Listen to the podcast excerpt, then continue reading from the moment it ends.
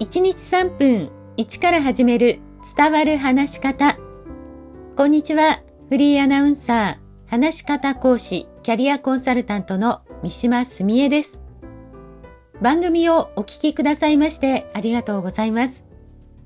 シリーズ第5弾は、話し方とマスクの関係についてお話ししています。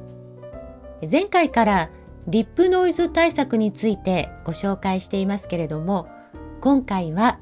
食べる時間についてです。私は本番の日は食事を取らないようにしているんですが、まあ、どうしてもお腹が空いて食べるときは、話す1時間以上前を目安にしています。というのも、まあ、最近のことなんですが、大失敗したことがあるんです。ナレーション収録のお仕事の時です。その日も食事を取らないようにしていたんですけれども、まあ、リップノイズが気になっていたこともあって、いろいろと調べていたら、お腹が空きすぎていても唾液が多く出るということを知ったんです。まあその時ちょうどお昼時ということもあって、本当にすごくお腹が空いていて、まあ、このままだと唾液が出てしまうかも、お腹の音が鳴るかもと思ってチョコレートを食べたんですね。でもそれが大失敗でした。その後唾液が多く出てしまって、ナレーションを読みながら口の中に唾液が溜まっていく感覚があるほどで、本当に困ったんです。収録を終えて、スタジオの音響さんからは何も言われませんでしたけれども、まあ申し訳ない気持ちと恥ずかしい気持ちでいっぱいになりました。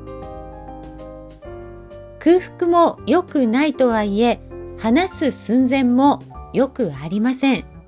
食事は話す30分くらい前と言われることもありますが、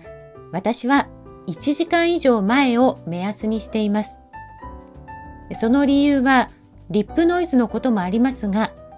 食後は心拍数が上がって緊張している時と似た状態になるからです。基本的には司会などの本番の日は食べないようにしてきたので、今回の失敗もあって原点に立ち返ろうと思います。とはいえ、話す時というのは様々な状況があります。懇親会の途中だったり、会食中だったり、食べる時間を調整するのは難しいという方の方が多いと思います。そういう時は、話す前にお水を飲むのがおすすめです。次回はこのことについてご紹介します。今日も最後までお聴きくださいましてありがとうございました。